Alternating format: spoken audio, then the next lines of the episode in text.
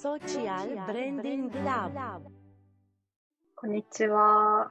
こんにちは。こんにちは。本日は奈良県にある法隆寺があのクラウドファンディングをやってるんですけど、それについてちょっとお話ししたいなと思ってます。はい。まあ詳細というか、と何のためにやってるかっていうのが、その維持管理費をあの賄うためにクラウドファンディングをやってて、6月の15日から始めたんですけど、まあ、目標額は2000万円っていうふうに置いてて、で結果としては結構あのすごく話題になって次の日にはもう2000万円達成しましたっていうニュースがすぐ流れてきたんですけど達成したんですけどまだまだ7月29日あと1ヶ月ぐらいは続いていて今の額が600%達成だからおお。1億2000万ですね。おお、すごい。6000人支援者が今いて、で、あの、まだまだ、あの、1ヶ月ぐらい続くので、まあ、これからもうちょっと伸びていくのかなっていうふうに思うんですけど、もうなんか、あの、すごく話題になりすぎて、準備していたお礼がなくなりましたっていう、うん。なのでごめんなさいっていう文章も公式から出ていたり、結構今話題になっているクラウドファンディングなんですけど、これやっぱなんか流れてきて、うん。なんか率直に思ったのは、集まりすぎて法隆寺もう一個建てられんじゃねっていうのと、そうですね、確かに。そうっていうのと、あとやっぱそのうん返礼品に対応される部署みたいなのを多分作らなくちゃいけなくなって、それだけで多分稼働がなんか1年分とうんうん。かその社員さんが埋まっちゃって、あ業務委託の人とかめっちゃ雇うようになって連携取れなくてなんか仲悪くなるみたいなの大丈夫かなみたいな勝手に。そのやっぱその予期。せぬうんなんかお店に人がいっぱい来ちゃうだったらその日に入れる人は限られてるし、行列ができて終わりだけど、この返礼品って絶対返さないと終われないじゃないですか、うんうん。うん。だから相当な人を雇わないといけないからなんか逆に重荷になっちゃうとかわいそうだなみたいなうん。600%達成ですもんね。6倍。だから単純に言うとうんあの当初予定してた人件費の6倍かかるっていうかうん確かに単純単そうですよね純計算じゃないんだろうけど、うんうん6倍の手間がかかるから、うん。ね、すごい大変そうですよね。確かに。支援者の数で言っても何千人になりそうですもんね。うん。今、6114人。えー1万人とかいきそいや、行きますよね、きっと。あと1ヶ月あったら。うわー、すごい。う。妥当、妥当なんですかね。なんかいっぱいお寺ってある中で、やっぱみんなうん法隆寺に対してはなんかこう、特別な思いがあるもんなんですか？僕、日光出身なんで、やっぱ日光東照宮だったら、3000円ぐらいだったらなんか入れようかなみたいな気持ちになりますけど、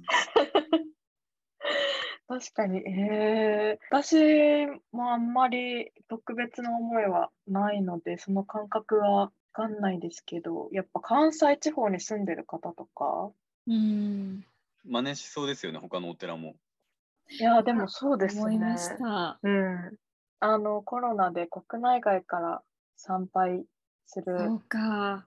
お客様がもう少なくなってきて、多分維持費足りないよってなってるのはどこも同じだと思うので、いろんなところで今後出てきそうだなっていうのは思うし、うん、なんか地元のこういう建物、お寺とかが出てきたら、え、うんどうなんですか？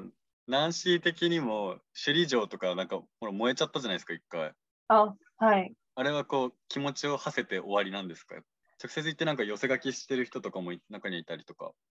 あ、そうですね。なんか私の場合は地元にいなかったので、その燃えた時は。うん。うんなので、直接そこに行くみたい、行って何かするみたいなことはできなかったんですけど、いろんなところで寄付団体みたいなのが立ち上がってたりしたので、うんそこでちょっと寄付するみたいなことはあったんですけど、うーん、やっぱ地元民が支えてるんでうすね。ん。あ、でもそれは大きいかなと思います。あと、まあ結構観光地ではあるので、沖縄好きの人がいろいろ支援してくれてるんだろうなっていうのはちょっとあの当時 SNS とか見て思うところはありましたね。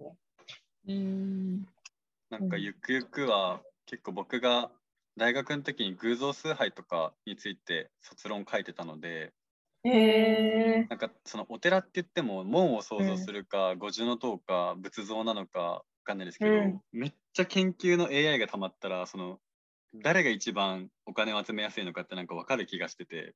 あ結局五重塔が一番金を集めるのかーううん。ん日光東照宮だと陽明門ってやっぱ門がすごいシンボルで、うん。仏像とかはそんなに目立ってないんですけど、金剛力士像とかだったら象だしとか、アシュラとかね、いっぱいいて誰が一番 クラウドファンディング強いのかなんか可視化できるんだろうなと思ってデータで。確かにうん。